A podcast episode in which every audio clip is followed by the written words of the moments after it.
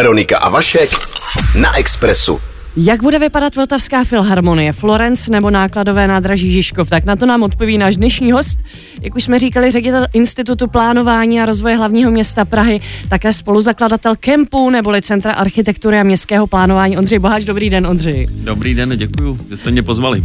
Než se pověnujeme tomu stavebnímu rozvoji Prahy, pojďme si chvíli povídat o vaší soukromé velké vášni a poslání, protože vy jste od svých 14 let zvoníkem v Týnském chrámu. Jak se člověk stane ve 14 letech zvoníkem? Omylem. To je tak, že nás tam zvoní asi 8 kluků dohromady a každý jsme tam přišli úplně jako z jiného kouta společnosti a Prahy a je to vždycky taková náhoda.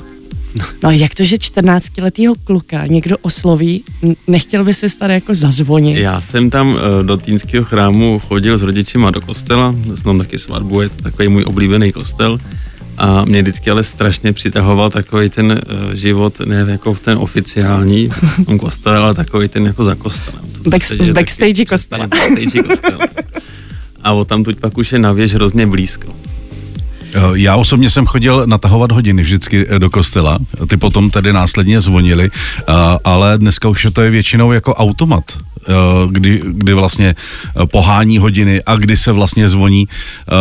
Je v tom velký rozdíl? No v případě těch zvonů, jo, ten zvon je hudební nástroj, to si musím mm-hmm. jako říct, že když hraje robot na housle, tak to není úplně ono. Byť je to trochu jednoduchý primitivní hudební nástroj, jo, ale je to hudební nástroj. A je to rozdíl, když pořád je tak, že ten zvon eh, vyžaduje nějakou péči, poslouchání při tom zvonění a dá se na něj zvonit tak, aby se dělal jenom randál, ale taky se na něj dá zvonit tak, aby vyzníval, že každý ten zvon, hlavně ty veliký, mají jako desítky až stovky tónů a dá se ten zvon jako rozeznít, že jako vyznívá naplno a na krásno, tak to zas tak jednoduchý není. Poznáte podle uh, zvonění, kdo zrovna zvoní v tu chvíli? To asi nepoznám. Poznám samozřejmě, když jdu jako městem a slyším zvon, tak poznám, odkud ten zvon mm. je. A i se pozná, jestli se na něj zvoní ručně, nebo jestli zvoní na motor, to se pozná třeba. Ale jestli se jako pozná, kdo na něj, pokud tam je zvoní, kdo, kdo konkrétně zvoní, tak to spíš, jenom když mu to jo nejde, tak to tušíme, ale... Ten váš největší zvon Marie se jmenuje, ano. ten má šestun. Je obrovský, je obrovský, je daleko větší na výšku než člověk. Vy do toho zvonu musíte vlézt, abyste rozhýbal to jeho srdce. Tu, tu tyč, nebo jak se tomu říká, srdce to prostě, no, to srdce toho srdce. zvonu. Uh, uh, jak to celý vlastně probíhá, když se chystáte, že budete zvonit, je vás tam víc nebo jste tam sám a jaký je vlastně ten celkový postup, jestli byste mohl přiblížit tuhle tu krásnou věc, protože tohle to dělá opravdu pár lidí.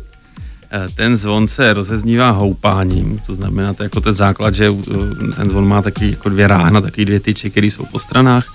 Čím větší zvon, tím eh, to je náročnější fyzicky samozřejmě, tím je potřeba víc lidí. Ta Marie zhruba váží jak slon africký, tak je to jako opravdu veliká věc, nebo těžká věc. A, takže my zvoníme většinou ve třech a čtyřech lidech. Tři je úplný minimum pro to, abychom ten zvon rozezněli s tím, že právě vždycky dva, v případě Marie dva, jako tahají za ty provazy a rozhoupávají ten zvon, který se musí poměrně hodně houpat, takže to je práce, my se během toho střídáme, jak hokejisti prostě na střídečku. A e, potom se ještě jeden nebo dva lidi starají o to srdce, protože u těch velikých zvonů občas je potřeba během toho zvonění do toho trošku šáhnout, tomu srdci třeba pomoct nebo naopak zbrzdit. A na začátku a na konci, e, což je to, co jste říkala, je potřeba to, to srdce podřet a na konci chytit, vlastně skočit pod ten zvon, v tom, ještě v tom kivu a to srdce mm-hmm. chytit a zabrzdit ho. Takže aby... vy tam jakoby vlajete, že jo, s tím zvonem, no, jako musíte se hýbat vlaje... přitom. Ano, musíte se trochu hýbat, jinak vás to trefí a vyhodí vás to spod toho zvonu ven, nebo musíte dávat, když vás to srdce trefí, tak potkat letící kovadlinu, to není dobrý. Takže na to si musíte dávat veliký pozor. My jsme tady, u nás se jako to ruční zvonění pořád drží, ale jsou v Evropě státy, kde to v podstatě už neexistuje. V Rakousku, v Německu, tam se už zvoní vyloženě jenom jako na motory. Naopak třeba ve Francii, eh, ve Španělsku, i v, někde i v Itálii, tam se to ruční zvonění pořád drží. Ale když máte, když máte hlavu v tom zvonu, to musí být ohlušující zvuk. Jde to na vás ze všech stran. Máte nějaký sluchátka, nebo jak jo, si chráníte jo, ten zvuk? Normálně používáme takový ty střelecký sluchátka, protože být u toho zvonu, to je jako v, te, v momentu toho úderu, to je jak skoro u letadlového motoru. To je jako ten, jako ten náraz, samozřejmě ten hluk kontinuální není tak hrozný, ale ten náraz takový je jako velmi prudký. Express FM. No mluvili jsme o zvonění, tak ano. k tomu zvonění, kdybyste měli nějaké dotazy k tomu zvonění, protože ne vždycky to máme ustané pravidelně, který zvoní eh, v kostelích, je to opravdu něco specifického. Já jsem uh, nedávno se byla podívat na Rohanském vlastně ostrově nebo na tom nábřeží, kde máte takovou připomínku místa, ze kterého se svážely zvony z českých kostelů na výrobu zbraní pro vlastně nacistické Německo. Je to taková hezká připomínka, protože si tam můžete rozeznít takovou, jako, ta, ta, tako, takové kovy, nebo co to, jak to mám říct, tyče. A z, zní to jako zvon. Můžete něco říct k téhle události, co se tehdy stalo, kolik zvonů se třeba zachránilo a kolik zvonů, kolik kostelů o ty zvony muselo přijít? Tohle je takový smutný místo pro všechny zvoníky nebo všichni, kdo mají rádi zvony, eh, protože to skutečně takový hřbitov zvonů z celého protektorátu eh, za, za druhé světové války se svezly zvony sem na Haniny, kde se nakládali na lodi, odvážili se do Hamburgu, kde se roz, rozbili, rozstavili a zničili. A tehdy zmizelo z českých věží 90% zvonů. To znamená, to bylo jako úplně šílený vlastně Oni v tom nařízení bylo, že ty kostely si mohly ponechávat, nebo i obce, jenom vždycky ty nejmenší zvony, jenom ty nejnutnější. Takže vlastně strašně moc zvonů zmizelo. Eh, odvezli z odsud 9800 zvonů, což je jako ohromné množství. Pokud jste někdy viděli ty fotky, to je to opravdu jako bere za srdce.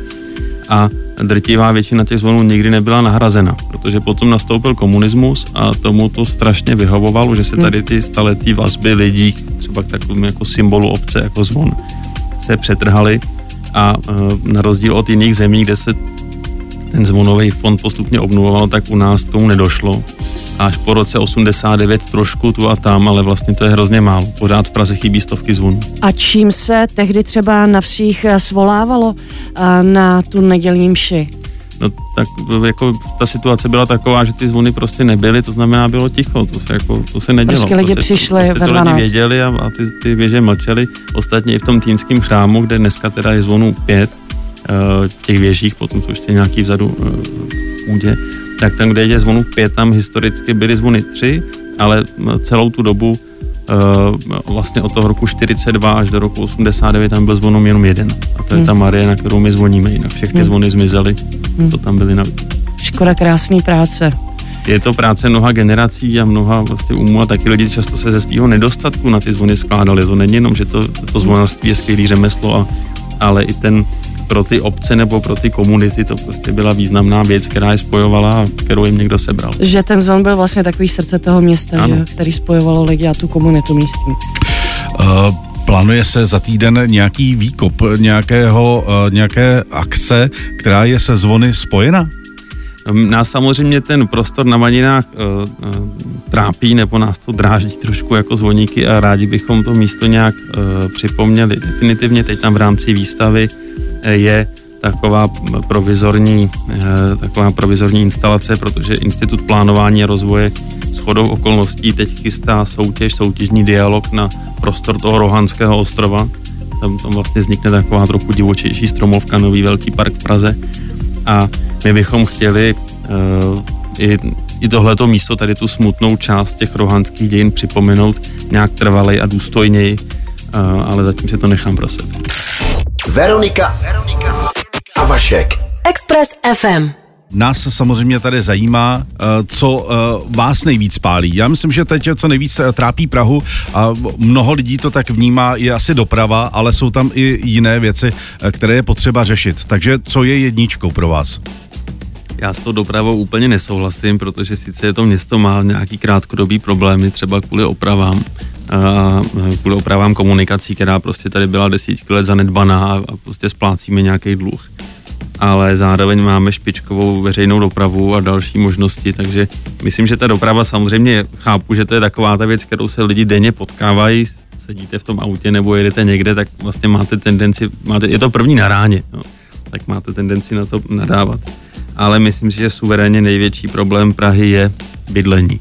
Prostě velký nedostatek bytů, který je dán asi především tím, že e, se málo staví, bohužel v Praze. Když si to srovnáme s jinými městy obdobné velikosti, jako je Varšava nebo Mníchov, tak v Praze se vlastně zoufale málo staví. A do toho ještě řada negativních jevů jako Airbnb a jako třeba investiční byty, když lidi skupují nové byty, nechávají je třeba prázdné jako na spekulaci. Tak to jsou věci, které ten stav ještě zhoršují, ale uh, i kdybychom vyřešili Airbnb a investiční byty a, vš- a všechny byty byly obsazené v Praze, tak pořád platí to, že těch bytů je málo, protože uh, do města každý do Prahy každý rok přichází tisíce lidí, zhruba to je 15, 10 až 15 tisíc lidí přibývá ve městě. A my se prostě o ně musíme postarat, tak když nebudeme stavit, my vlastně nestavíme adekvátní počet bytů vůči tady tomu konstantnímu příchodu nových a nových obyvatel Prahy. To se zastavit nedá, to je v podstatě fyzikální jev. E, takže my prostě musíme stavět a myslím, že jsme si na to trošku odvykli, že, že máme pocit, že to město už je hotové a nemusí růst ale ty lidi sem přicházejí a když na to nebudeme reagovat, tak to s náma špatně dopadne. Já se musím zastavit od toho Airbnb, protože to je takový jako lockdownový efekt, že ty byty, které byly určené ke krátkodobým pronájmům, tak vinou toho, že v podstatě tady zanikl turismus v tom lockdownu, tak najednou eh, se dostali zpátky k lidem, byly pronájety dlouhodobě protože ti majitele zkrátka neměli eh, co jiného dělat. Máte přehled, kolika bytů v Praze se to týká a dokážete odhadnout, jestli eh, se to po krizi vrátí zase zpátky do toho stavu před krizí, nebo to tak zůstane? Airbnb, my nemáme úplně přesná čísla, protože my můžeme vlastně získávat data z těch různých nabídek, z těch nabídkových portálů, ale jinak ta, eh, celý tady ten segment podnikání je velmi legislativně neukotven a vlastně k tomu nejsou pořádná data, ty poskytovatele nejsou povinně odvádět. Myslím si, že to musíme změnit, abychom to byli lépe schopni eh, tohleto ovlivňovat nebo se snažit řídit. Eh, Airbnb je problém ve všech globálních, ve všech úspěšných městech a Praha třeba stran návštěvnosti turismu je úspěšné město, ale my na to vlastně strašně špatně reagujeme, nebo jsme v tom hrozně těžkopádní v rychlosti té reakce. Myslím si, že se ten jev hnedka, jak ta, ono už se to děje, jak ta pandemie trochu poleví nebo se to nějak ustálí, tak se to okamžitě vrátí do původních kolejí. A, a vlastně v Praze je ještě problém jako dramatického, velmi rychlého nárůstu těch, těch nových jednotek. Když se podíváte, tak z začátku to byl nějaký jev, kdy vyloženě ten, ta, nebo ta myšlenka byla fajn a bylo to tak, že lidi měli volný byt na dva měsíce, tak ho někomu pronajali a proti tomu nic nikdo nemá, to je úplně v pohodě. Ale v momentu, kdy vlastně vyberete funkční byty a přestavujete, protože to často i fyzicky přestavuje, z toho uděláte třeba tři malé Airbnb jednotky, tak to jsou nevratní nebo obtížně vratní změny a to skutečně tomu městu ubližuje hodně. A ale asi ubližuje to jenom nějakým částem. Není to, je to logicky centrální část města, Praha 1, Praha 2, Praha 3, Praha 5. Tam je to trochu někde jak morová rána v některých oblastech nebo čtvrtích, to je opravdu jako vymývání těch obyvatel, je to šílený. Eh, ale na druhou stranu zase v tom celkovém množství bytů ve velikosti 1,3 milionů té metropole Eh, tak eh, to jako je jev, který i kdybychom vyřešili, tak zase nevyřešíme problém s bydlením. Trochu mu pomůžeme, pomůžeme některým lokálním místům a bylo by to fajn, bylo by to potřeba, ale není to řešení problému s bydlením. A když se teda vlastně, než se postaví byt, ono tomu hodně dlouho předchází řízení, vymýšlení, uh, musí být nějaký projekt, schvalování, vykupování pozemku, není právě nějaký třeba stavební zákon a tak dál. Uh, to, kdo, co zabraňuje vlastně tomu, aby se rychleji stavěly ty byty, nebo, nebo vlastně třeba by se mohly přestavět nějaký domy na to, aby se tam dalo regulérně jako žít? No oba ty důvody, má, má to jedno to jmenovatele a to je ten stavební zákon. U nás obecně povolování bytů a e, stavění nových bytů a všechny ty podmínky, což není jenom povolování, ale především plánování. Mm-hmm. Vždycky že chceme rychle, rychle povolovat, ale problém je v plánování toho města. Na to máme nástroje zhruba tak z roku cvaj, nebo jako vlastně něco, co je absolutně nekompatibilní s tím, s tím dneska se rychle měnícím světem a s tou potřebou rychle reagovat. Máme prostě územní plánování systémově postavený někdy v roce 1980, kdy tady prostě byl jako komunismus, totalita, centrální ekonomika. My jsme se celá ta společnost se transformovalo, někam se to posunulo, jenom to plánování zůstalo zaseknutý jako hluboko v minulosti. A jestli my tohle to nepředěláme, tak nebudeme nikdy schopni na, na, na ty, na ty jako eh, palčivý problémy reagovat. Express FM. Povídáme si s Ondřejem Boháčem, ředitelem IPRu, o proměnách našeho hlavního města. Eh, jednou z takových těch velikánských věcí, která nás čeká, je stavba Vltavské filharmonie, která se opravdu bude stavět na Vltavské. Eh, kdy a kde se zrodila ta myšlenka, že Praha potřebuje takovou stavbu? To je myšlenka, která už se ve veřejném prostoru objevuje 10 let, klidně možná i další dobu. Pravda je, že Praha poslední takhle významnou stavbu postavila uh, někdy na přelomu minulého století, 19. a 20. Uh, když no, vlastně poslední koncertní sály bylo, to jsou jako je Rudolfínum a obecní dům, to jsou 100 let a více staré stavby. Nejnovější koncertní sál. To znamená, my skutečně máme v tomhle velký deficit a s tou myšlenkou hodně začal operovat napřed pan primátor Svoboda, kam moje paměť čáhá, možná, že to je starší, ale i další nastupující primátoři to převzali a tu myšlenku rozvíjeli, takže vlastně díky úsilí více do politických organizací, eh, organizací eh, generací jsme se eh, dostali až do fázi teď dneska, kdy už ta soutěž je vyhlášena, a ten projekt najednou je hrozně reálný a máme z něj velkou radost. Co se týká toho místa, eh, kde by ta filharmonie stát měla, eh, jaké byly nápady nebo jaké, jaká místa jste vytipovali, kde by to mohlo být a proč eh, nakonec teda padla volba na tu Vltavskou? Tak o tom se vedly vášnivé debaty samozřejmě. V jakémsi genetickém kódu Prahy je, že tyhle, tahle významné instituce jsou vlastně jako korálky navlečeny na Vltavě. Takže Národní divadlo, vlastně budovy, všechny takové, co byly stavěny, ty významné budovy ministerstev a všechny významné kulturní, institu- významné kulturní instituce. Takže to byla vlastně jasná věc, když, když se o tom uvažovalo, tak to byla jedna jako z těch klíčových věcí, kde by to mělo být takto. Zvažovaly se i jiné parcely, třeba podél magistrály a podobně, ale vlastně jednoznačně z té odborné debaty vyšlo, že to je správné místo, aby to bylo u Vltavy. A potom se debatovaly vlastně už jako intenzivně jenom dvě místa. Jedno u Štefánikova mostu, vlastně u, na, na kraji Revoluční ulice, kde jako je mm-hmm. volný pozemek. Tam měl být ten marshmallow nešky, že? Vlastně. Je to ono? ano, to je to místo. Je to, ano, je to ještě to marshmallow ještě o kousíček dál, jo, jenom malý jo. kousek, v podstatě to je mm-hmm. tam. A druhé místo byla právě tady ta Vltavská, kdy se teda uvažovalo naproti na ostrově Štvanice. Mm-hmm. A ta Vltavská svítězila, protože to území vlastně leží na střetu dvou velkých pražských problémů. Jedním je ta severojižní magistrála a druhým je, jsou obecně brownfieldy, stará nádraží a tady je ten největší bubnizátory. A je zkušenost ze zahraničí z mnoha míst, že takhle velká, uh, takhle velká veřejná investice do, do toho území tomu strašně pomůže a to území vlastně nakopne a dá tomu velikou energii do toho rozvoje, takový katalyzátor mm. toho mhm. území. Takže i proto se tohle místo zvolilo, přestože je Eh, obtížné v mnoha parametrech, je tam intenzivní doprava, je to vlastně dnešní křižovatce, je to nad stanicí metra, je tam mnoho technických eh, jako náročných věcí k řešení, eh, ale zároveň víme, že prostě například v Londýně nebo jinde se staví i filharmonie takhle jako exponovaných místech. Ostatně i ta ham, ham, hamburská filharmonie, ta slavná LB filharmonie, je na exponovaném místě vůči těžké vodní, lodní dopravě. Takže to místo prostě věříme, že jednak z pohledu toho genetického kódu Prahy je skvělé, je to prostě místo, ze kterého vidíte na Pražský hrad a jste nad Vltavou, to je prostě jako, to má velkou sílu, ale zároveň je to i velmi, se troufám říct, správně umístěno z hlediska rozvoje města, z hlediska těch financí, té energie, kterou tomu území dáte.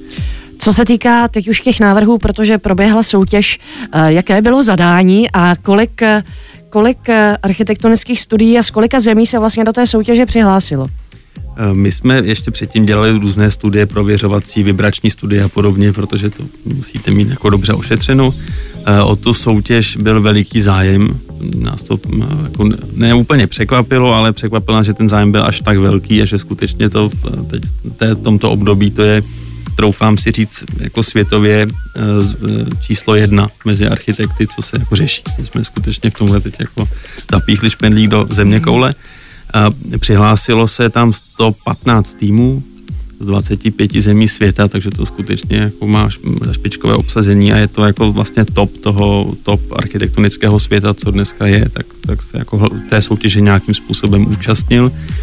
I, no, asi ta porota měla velmi těžký čas, protože musela i v tom uh, prvním kole, kdy se teď vlastně zužoval počet těch uchazečů, uh, kteří budou teď zpracovávat návrh na těch 20 týmů, tak museli vytřídit jako špičkové týmy. Hmm třeba za Huhady, která hmm. prostě, prostě se ten ateliér staví v Praze jinde, ale jako, že, to, že, to, že to jsou prostě jako jiné významné týmy, které bychom byli rádi, kdyby tady v Praze něco realizovali, tak takový o tu soutěž je zájem. Já vím, že z těch návrhů, které se dostaly do toho finále, jste nadšení. Je možné je někde vidět? Ty návrhy ještě nejsou, ty návrhy teď se teprve budou vytvářet. Mm-hmm. Ty se vybíral na základě portfolií, to znamená mm-hmm. ty, ty soutěžní týmy nebo mm-hmm. ty ateliéry, ateliéry vlastně poslali to, co už ve mm-hmm. světě udělali. Takže žádný vizualizace tam nebyl. To zatím není, ani by to nemohlo být. A teď vlastně na základě toho se vybrali, my chceme mm-hmm. jako návrh od těchto týmů. Mm-hmm. My jsme uh, institut, který organizuje tu soutěž, tak i pět oslovil dopředu, který jsme vyloženě chtěli, aby prostě nám ten návrh dali jako Jean Nouvel a další, prostě jsou a podobně, špičkové týmy, David Chipperfield. A plus ještě byl na těch, pro těch dalších 15 míst eh, byla vypsána ta soutěž, mm-hmm. vlastně soutěž na, te, na ty portfolia. A mezi těmi jsme vybírali 15, to znamená teď je pět těch přímo oslovených plus 15 z, té, z toho z té soutěže a těchto 20 týmů dohromady teď, každý zvlášť bude zpracovávat návrh od teď dál už je to anonymní, my už nevíme, nebudeme vědět, čí návrh, který bude, mm-hmm. dostaneme prostě anonymních 20 návrhů už konkrétně na tu stavbu. Do kdy by to měli odevzdat? To by měli odezat do března příštího roku 2020. Express FM. Nás čeká poslední část dnešního rozhovoru s dnešním hostem, kterým je Ondřej Boháč za IPR, tedy eh, za Prahu a rozvoj eh, města a plánování a pomalu jste se z eh, Vltavské budeme přesouvat na Žižkov. Ano, nákladové nádraží Žižkov, protože to už je věc, která se začíná pozvolna proměňovat. Je to obrovský 33 hektarový brownfield, který ve finále může poskytnout bydlení, o tom jsme mluvili, až 15 tisícům lidí, eh, přičemž ta krásná funkcionalistická stará budova bude zachována, za to mám uh, strašnou radost. Uh, co se stane s tou budovou, to mě zajímá uh, na začátku, jestli se promění v nějakou kulturní instituci, nebo co bude s tou starou budovou tak u té staré budovy tam bylo klíčové, aby se zachovala nejen ta budova vlastní, ale aby se zachovalo i to nádr- nádvoří, takový ten amfiteátr, kde vlastně máte ten, tu, tu industriální architekturu a ty lávky, je to krásné místo. A z té budovy bude částečně tam bude nějaká kulturní instituce, e, část, ta budova je veliká, to znamená, tam se vlastně hledá mix nějakých funkcí. E, chtěli bychom, aby tam bylo částečně i škola pro tu novou čtvrť, e, v té zadní části už jako dál od ulice Jana Želivského plus nějaký další mix. Na tom spolupracuje hlavní město Praha s tím vlastníkem, což je, což je Sekira Development, eh, plus České dráhy, oni pořád v tom ještě majetkově jsou, eh, Národní filmový archív a další. Takže tam bude asi nějaký mix eh, veřejných služeb, kulturních institucí a asi i té školy. Vy máte aktuálně v kempu místněnou výstavu, která je věnována právě eh, té proměně nákladového nádraží Žižkov, ale zároveň tam máte výstavu ještě k Florenci. Můžete k tomu něco říct? Tak Florence to je zase další pražský brownfield. Není to přímo Florence, ale je to území, vlastně, které přeléhá k Masarykovu nádraží je to takové, to, když jdete, znáte autobusové nádraží Florence, tak je to kolem tady toho území plus pod magistrálou směrem k Masaryčce, no, dneska trošku území nikoho. Hmm. A e, tam vlastně proběhla, nebo teď probíhá urbanistická soutěž, protože je plán těch vlastníků, e, aby se tady toho místa, které dneska ničemu neslouží, stala čtvrť, městská čtvrť, kde bude nějaký mix funkcí, kde bude práce, kde bude relax, ale kde bude i bydlení. A na to je mezinárodní uh, urbanistická soutěž a teď v kempu můžete do konce měsíce vidět uh, tři finalisty. 1. prosince o tom bude rozhodnuto tou porotou, kterou cestou půjdeme dál. Ví se, že jsou tam Češi, jsou tam Nizozemci a jsou tam tuším Švýcaři. Švýcaři, ano. Švýcaři je to tak. Eh, je každý ten návrh úplně jiný? Jsou dost odlišné ty návrhy, byť i v tom původním, v, té, v těch původních týmech byly daleko divočejší vize.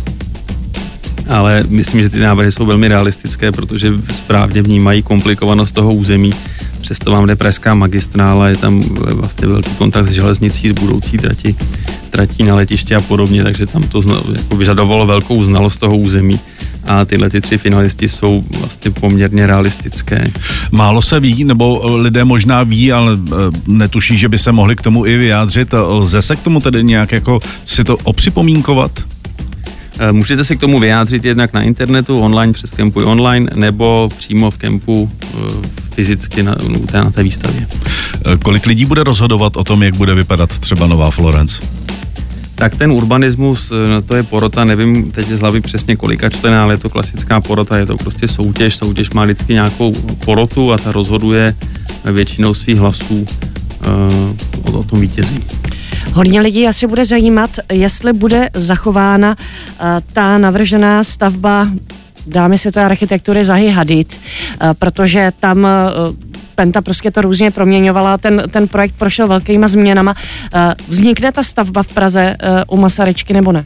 Vznikne, ta stavba se staví a právě tahle soutěž je reakcí na ten původní koncept Zahy Hadid, který zahrnoval celé to území a nakonec se dohodlo, že to vlastně se postaví ta první ikonická budova od Zahy Hadid a vlastně to navazující území je předmětem té soutěže. No čas nás tlačí, bohužel tedy eh, to, co nebylo řečeno ještě i do vysílání, my jsme tady vlastně byli v jednom velkém rozhovoru, dalo by to na celý týden asi, abychom eh, probrali všechno, co se dá, eh, tak my budeme samozřejmě doufat, že ta porota bude mít dobrou ruku, aby se to těm lidem líbilo, protože ono taky někdy rozhodnout něco, co se týká samozřejmě nějakých sítí a, a nějaké budoucnosti, ti lidé samozřejmě nemají úplně ten přehled a tak možná i ne všechno se bude líbit a já věřím, že budete mít dobrou dobrou ruku. Já bych ještě ráda apelovala na veřejnost, protože to město je naše a o té budoucnosti můžeme rozhodovat taky sami, tak eh, zapojujte se, eh, choďte do kempu na různé přednášky, zajímejte se a pokud se dá v něčem prostě hlasovat a rozhodovat, tak to dělejte. Je to tak, říkám to správně. Je to tak, určitě jsme rádi, když se do toho veřejnost zapojuje, ale zároveň bych chtěl říct, že jak ta porota na Florence, tak na Filharmonii, to jsou prostě špičkoví lidi, jako vysoce uznávaní odborníci, takže i tam mám velkou důvěru k tomu, že to dobře dopadne. To je jasný. Děkujeme moc krát za návštěvu. Příště rozebereme zase jiná témata, jako je zeleň nebo, nebo digitalizace našeho města a tak dále. Je to spoustu, spoustu. Děkujeme moc krát. Já děkuji za pozvání, bylo to fajn. 90,3 Express. Express FM.